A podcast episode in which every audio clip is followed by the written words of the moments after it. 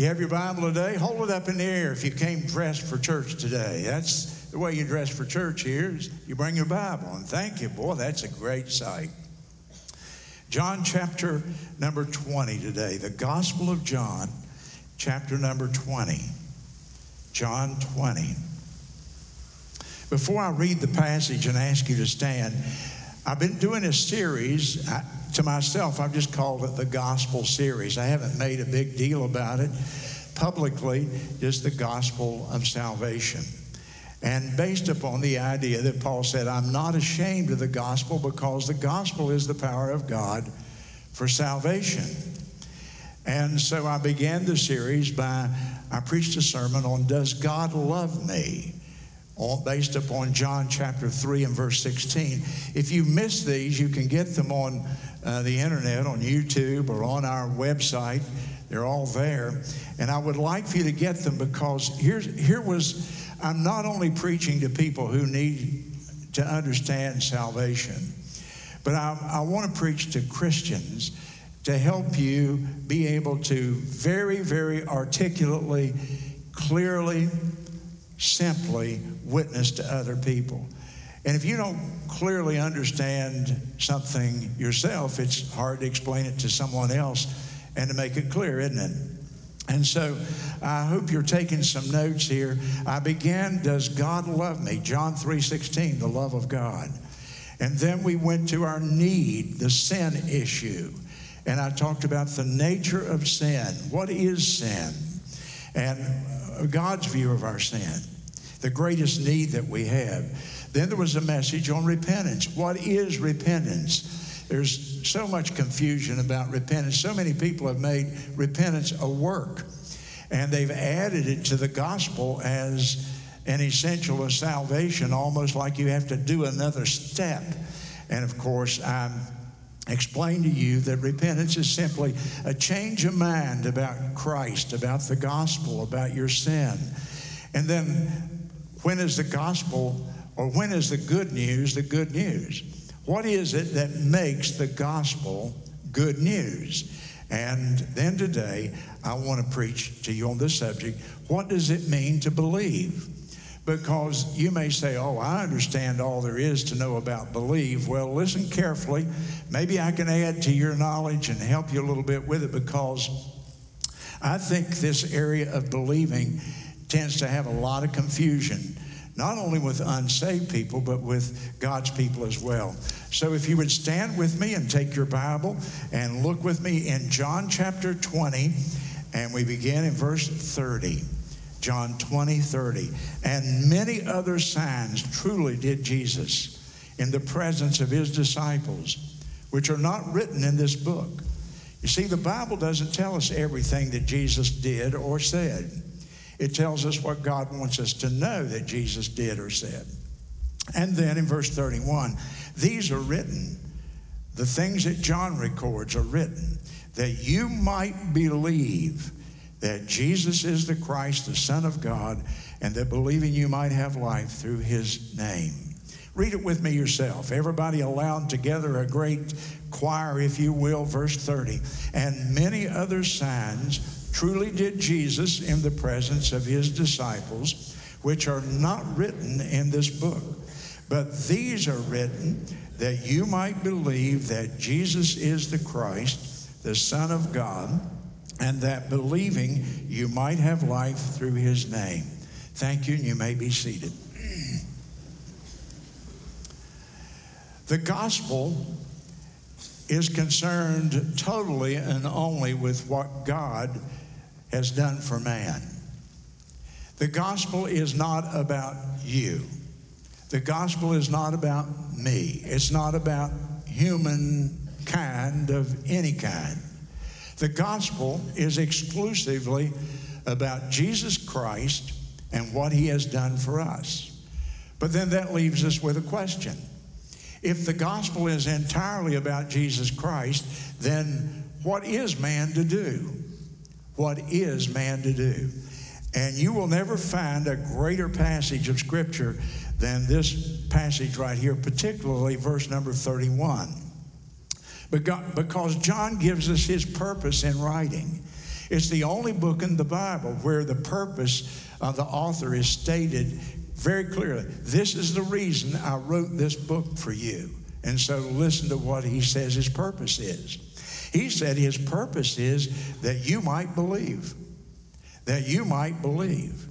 And so, what is man to do to be saved? Man is to believe. But make sure you understand that word because it's not the same in the Bible as people use it in ordinary conversation. That you might believe, but believe what? What do you have to believe? Now, in verse 31, note what John wrote here. He said that you might, these are written that you might believe, number one, that Christ, that you might believe that Jesus is the Christ. Stop there. That Jesus is the Christ. Christ is the New Testament word for the Old Testament word Messiah. The Messiah was a prophesied man that would come in history that would redeem and save the Jewish people. So, John says, I write this that you might believe that Jesus, the one I've been associating with now for three and a half years, he is the promised Messiah. That means that he is a man. That has to do with his humanity. And so, in one verse, John tells us the two important things about Jesus that he's both a man and that he's God. And so John says, I wrote my book that you might believe that Jesus is the Messiah, the prophesied one who would come. And then, secondly, he says in verse 31, also I wrote it that you might believe that he is the Son of God, and that's his deity. And so, in one little phrase, you have the teaching of both the humanity and the deity of Jesus Christ, the two most important things about Jesus. He is man, perfect man, and he is God, absolute God in the flesh, deity.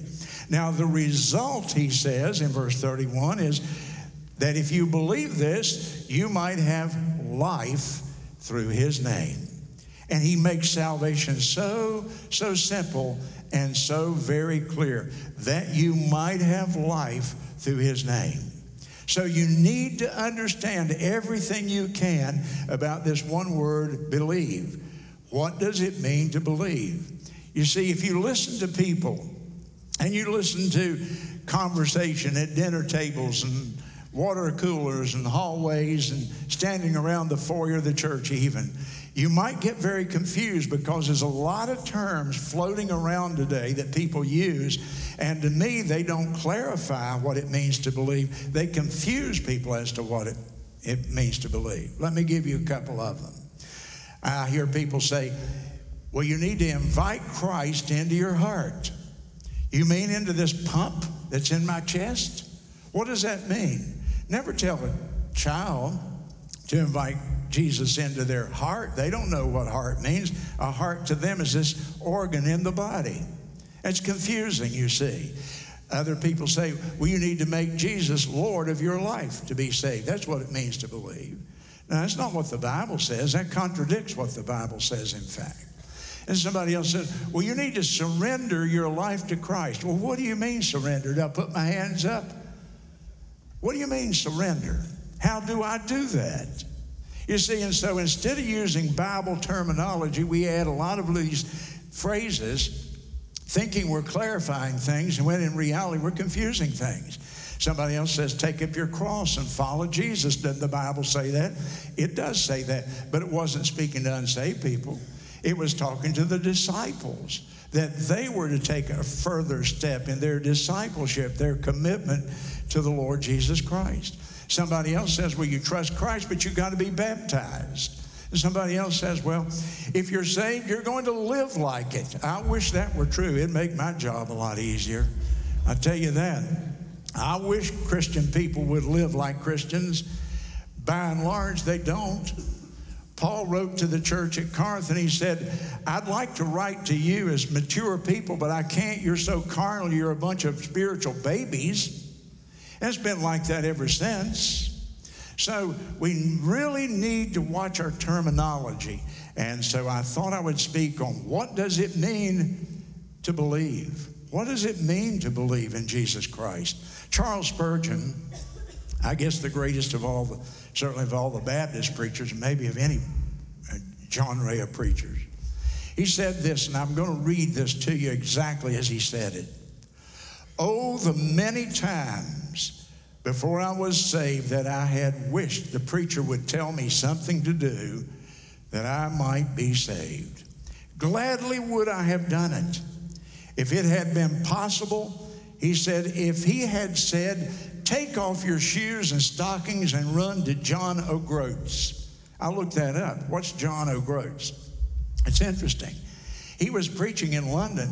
John O'Groats is at the very tip of Scotland, is the northernmost community in the entire British Empire. It was over 500 miles from London to John O'Groats. That's the name of the town, the community there. Oh, that I wish that the preacher would tell me what I must do. If he had said, Take off your shoes and stockings and run to John O'Groats, I would not even have gone home first, but I would have started that very night that I might win salvation. How often have I thought that if he would have said, Bear your back to the scourge and take 50 lashes, I would have said, Here I am, come with your whip and beat me as hard as you please, so long as I can obtain peace and rest and get rid of my sin. Yet, that simplest of all matters, believing in Christ crucified, accepting his finished salvation, being nothing and letting him be everything, doing nothing but trusting to what he has done, I could not get hold of it all. End of quote. And so we go to the book of John, the Gospel of John. And a unique book because it was written to tell people how to be saved and how to believe in Jesus Christ. So listen closely to me for the rest of my time because I want every person who hears this message to clearly understand what it means to believe. Number one, with me, if you will, if you're taking notes, this would be the first point. In the Gospel of John, Jesus makes an offer, an offer of eternal life. And you go through this book, and over and over, Jesus off, is offering people life, eternal life. Now, I go out shopping somewhere and I walk through a store and there are items on the on the shelves there. Perhaps I'm in a grocery store. Perhaps I'm at uh, a hardware store, or just think of any kind you want to think of. Every item there has a price tag on it. And every single price tag is an offer to sell me that item. The store has made a legal official offer. And so here's an item, let's say a loaf of bread, and for whatever price it is, $3 and whatever it is, or $4 maybe now, you can have that, that loaf of bread. You can go up to the counter. You could even bargain with the proprietor. You could say, Well, I'll give you $3. He might sell it to you, he might not. Or you could say that's just too much and I'll walk away. I don't believe, I don't believe I want that bread for that price. I'm not going to give that for. But it's an offer. And if you come with the money, now that he's made a bona fide offer, he's got to sell you that loaf of bread. You have publicly proclaimed, he has publicly proclaimed what he would do. It is an offer. In the light of that, in the Gospel of John, our Lord Jesus Christ over and over comes to people, comes to you, comes to me, and he makes this offer to us and the offer is about eternal life. Look at it right here in verse 30. You don't, or 31. You don't even have to turn the page. These are written that you might believe, and believing you might have life through his name. That's an offer. The word life in the Bible is Zoe, Z O E. And John uses that word 36 times in just this one book of the Bible. 36 times. 28 of those times, it's not referring to physical life, it's referring to eternal life, Over and over and over, he's making this offer.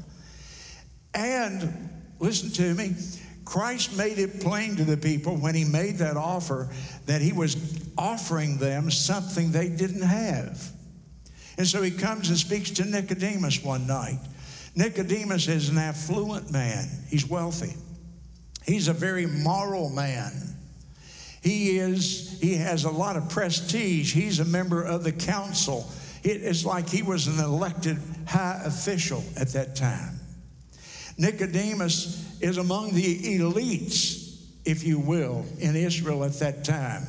But Jesus offers him eternal life because the elites need eternal life. Everybody needs eternal life. And then the next chapter, he goes to the woman at the well. And she comes to him. She's a woman of another race, a minority group. But minority groups need eternal life. And she is a woman who worships in a different way. She's of another religion. But people who are of another religion need Jesus Christ and they need the life that he offers to them. And then two or three chapters later, they bring to him a woman, they've caught her in the very act of adultery. And what does Jesus do? He offers her eternal life. Moral people need eternal life, but immoral people need eternal life as well. Every single person is in need of this offer that Jesus Christ made. He offered something that people don't have. And over and over, he said, Without me, you won't have this life. But if you me, if you believe in me, you will have life that never ends. 28 times he says it in the gospel. I'll run through some of them with you. John 1 and 4, it says, In him was life, the light of all the world, the life of the world. In John 5 and 40, he said, You will not come to me that you might have life. The reason people don't have life, the only reason they've rejected Jesus Christ as their Lord. John 11, 25 and 26, he stands in a graveyard and he says, I am the resurrection and the life. He makes this offer to the crowd of people there in the graveyard. John 14 and 6, I am the life, he said. And in 1 John 5 and 12, that John later wrote after he'd written this, this little of the gospel here, he says, He that hath the Son hath life. And he that hath not the Son of God hath not life. And ladies and gentlemen, I'm going to tell you this is just the way it is. It's this clear, it's this plain. You either have Jesus Christ in your life and you have eternal life, or you don't have Jesus Christ and you don't have life. And so here you are. Let my Bible represent you. And here's Jesus Christ. And if you have accepted Jesus Christ and He's in your life, you have eternal life. But if you have, don't have Jesus Christ, you don't have life. It's that simple. And over and over and over, He makes that point. Over and over and over, the Lord Jesus makes an offer of eternal life. Now, number two with me, Jesus Christ himself is the one who extends that offer. Jesus himself is the one who makes the offer. And what do I why do I emphasize that? Turn back with me to chapter 4. He's talking to the woman at the well, and in chapter 4 in verse number 10, he said to her, "If you knew the gift of God and who it is that said to you, give me a drink, would you would have asked him, asked of him, and he would have given you living water. You see, he makes the offer again to the woman in that way. If you knew the gift of God, if you really knew who I am that's offering you this gift, boy, you would accept it in a heartbeat. Notice here that in the book of John, and over and over and over, you will see this Christ is always the object of the word believe. Believe is a verb. And what is the object? The object always is Jesus Christ Himself. He is the one that the verb is modifying, that it speaks about. And so, who is He? Verse 31 He is the Christ, the Messiah, the human one who would come, the man who would come and bring salvation to his people. Who is he? He is the Son of God. He is God in human flesh. He is the God man, and it's the God man himself who makes the offer of eternal life to those who believe. Notice with me, number three, his deity is the basis of his offer. His deity is the basis of his offer. How could he offer people eternal life? If I offered people eternal life, you would kind of roll your eyes. Who does he think he is, anyhow? Who does he think he is? And you would say that about any human being who made an offer. I'm going to give you life that is never going to end. No matter how much I would pay, no matter who I was around, there's no one on this earth who could give you the guarantee of having eternal life in your soul.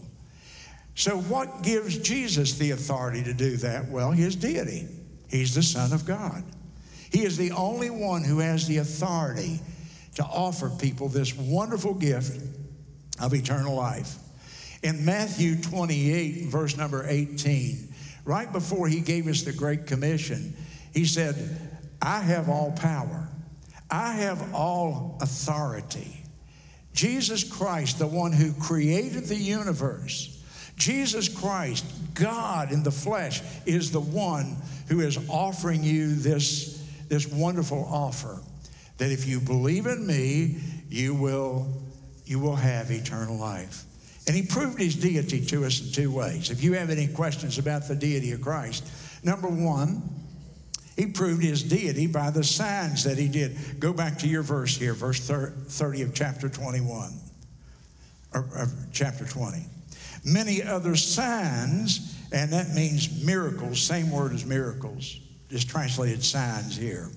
Many other signs or miracles truly did Jesus in the presence of his disciples, which he said, I don't have time to write them down. Now, the book of John has the fewest miracles recorded of any of the, of the Gospels. The other three Gospels, Matthew, Mark, and Luke, have scores of miracles listed. John didn't list a lot of miracles. He selected only seven miracles. Seven miracles. And he said, I'm presenting these seven because these seven specifically show the various points of view that you need to understand in order to believe that Jesus was the Christ, the Son of God. And so he proved his, his deity through working miracles. No one else can do what Jesus did.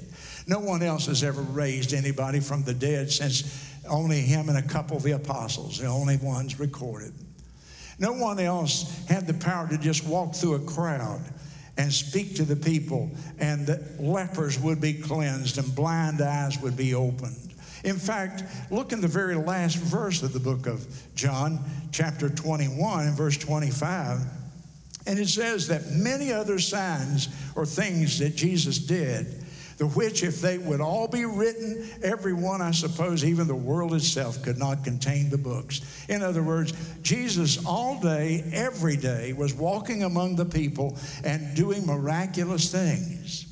And so much so, John said, I don't know if the whole world could contain the books. Now, obviously, that's a, a, a way of a figure of speech.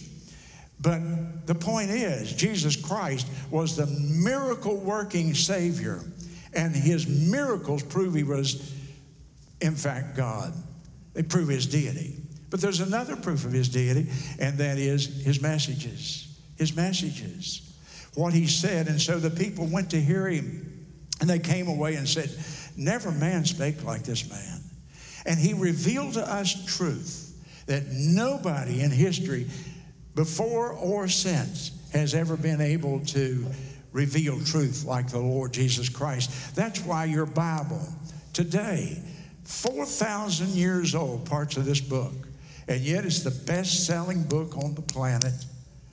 Isn't that amazing? And it's because people want to know what Jesus said, what Jesus, the Son of God, said. And so he proved his deity in two ways by his words and by his miracles.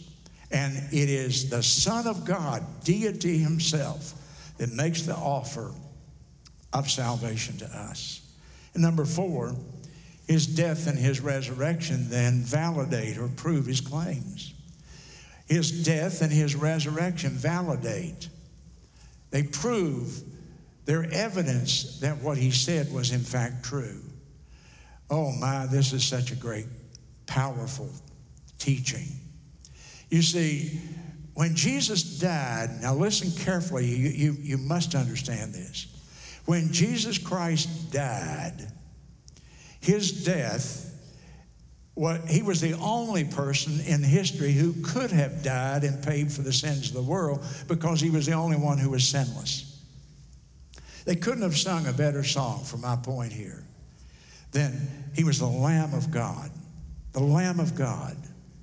He was pure and spotless and holy, separate from sin, the Bible says the only sinless person in all of history because he was virgin born.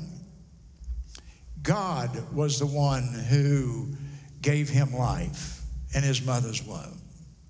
His death was then like the death of a perfect man, and he paid for the sins of the whole world. 1 John 2 2 is such a wonderful verse. It says, He is the propitiation, the sacrifice for the sins of the world for the sins of the whole world. You and I can't imagine the volume, the quantity of the sins of the whole world. Every evil deed, every evil thought, every word that's sinful, piled up higher than the space itself, the sins of humanity. But Jesus Christ, the perfect, pure Lamb of God, paid for the sins of the whole world. And so it, when he dropped his head and said, It's finished on the cross, sin had been paid for. The penalty for my sin and yours had been paid. And then he goes in the ground, in the tomb for three days, he's buried. And then he comes out, he resurrects. And here's the power the cross, now listen to me, don't miss this. The cross is where he paid for your sins. But in the resurrection, he proved he was God by having power to conquer death. You get how important that is? He paid for our sins. The resurrection had nothing to do with him paying for our sins. He shed his blood to pay for our sins. But then he proved he was who he said he was, that he was God by resurrecting from the dead, by showing his power over death itself. What a man, what a person, what a being. That's why we gather and worship him. He's worthy of our praise. He's worthy of our worship. He's worthy of your loyalty. He should have first place in my heart after what he did for me. Nobody else has given me eternal life. I, I performed a funeral yesterday. I stand in the middle of Mount Hope, the city of the dead. And I look around me as far as I can see tombstones and tombstones and tombstones and, and signs of death. And it's the end of all of us. All of us are, are going to end up in one of those cities of the dead. And I thought, what a morbid, hopeless situation, except there came from heaven 2,000 years ago one who was miraculous in every part of his being, sent from God through the virgin birth, became a little baby, went through the womb of his mother, was born, and lived a perfect life for 33 years, and then paid for my sins. And yeah, I'm going to end up in Mount Hope or the other one or somewhere in a hole in the ground one of these days. But you know what? I won't be there forever because my Savior conquered death that day when he walked out of that tomb. He proved that as God, he had power over death. And he said, I am the resurrection. The resurrection is not an event, the resurrection is a man. And that man is the Lord Jesus Christ, my Savior. All right. So he makes us an offer. As God, he has the right to make the offer. He makes the offer.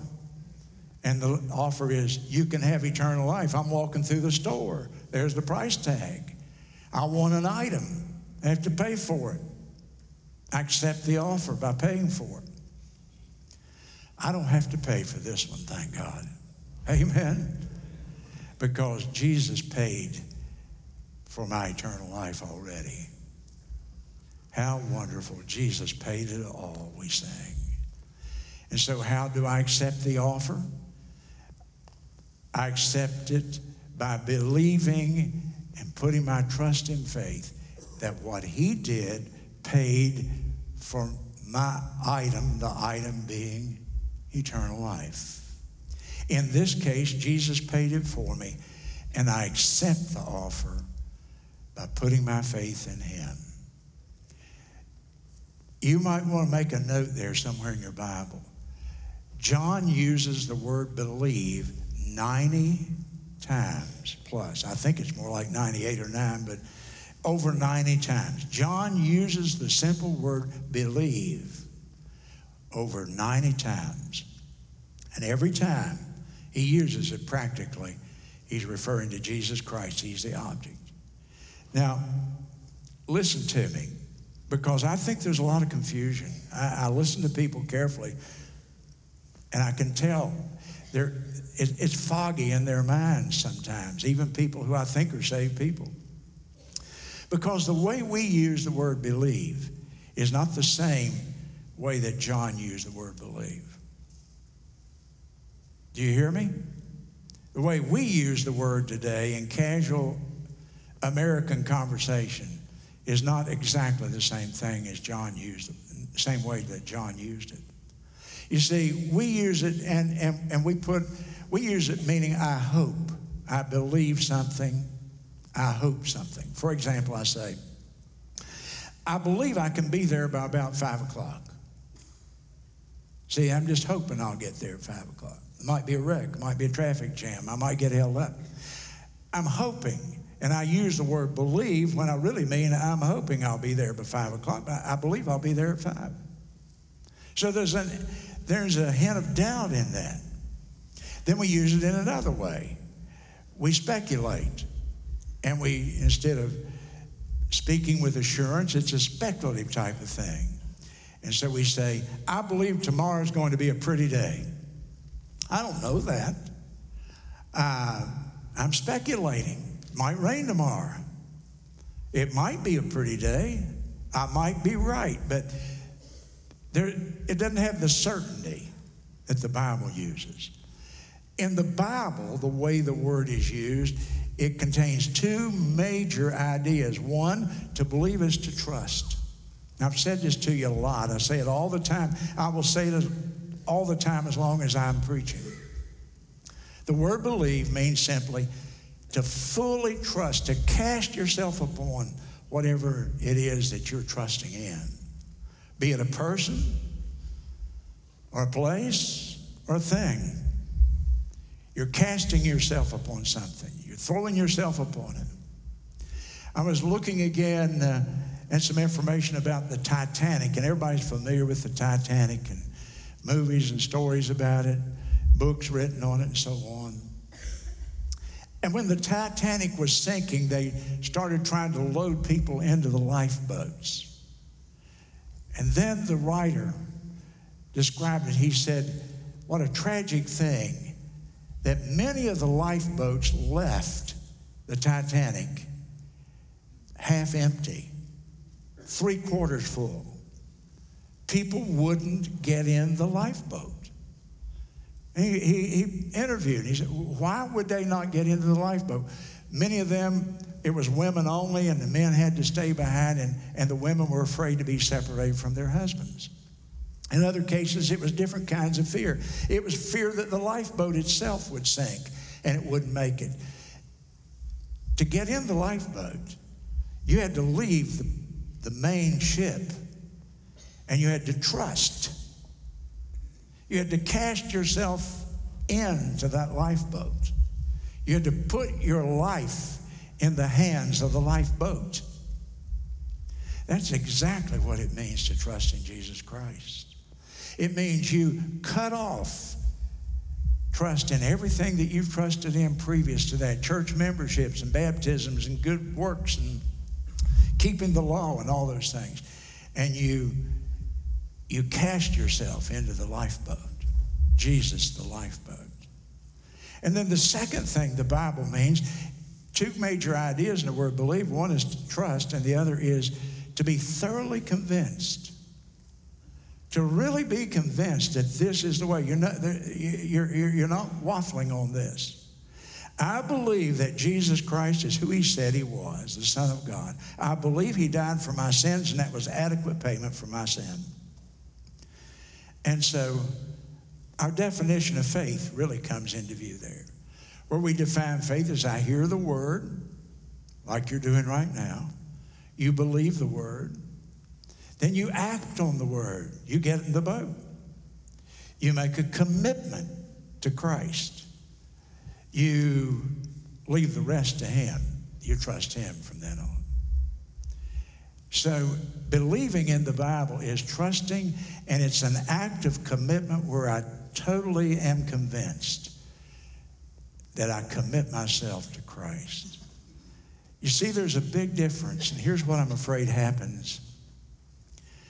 I'm afraid that people know a lot about Jesus Christ. But the Bible never uses the word about him in terms of salvation. Do you know what it talks about? Believe in him, believe on him. The devil believes about him. I am told in Scripture to believe on him, in him. That's salvation the Bible way. And that faith has three different elements knowledge, I have to know something about him. That's why people have to know.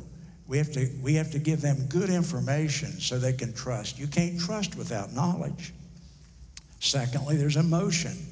I'm convicted of my sins and I become convinced. I change my mind about the way I'm going about Jesus, repentance, and I trust Him. And thirdly, then there's my will. I make a decision. I'm getting in that boat. I'm getting in the boat of believing that Jesus Christ is the Son of God and that He died for my sins and that He's a living Savior. And our heads are bowed.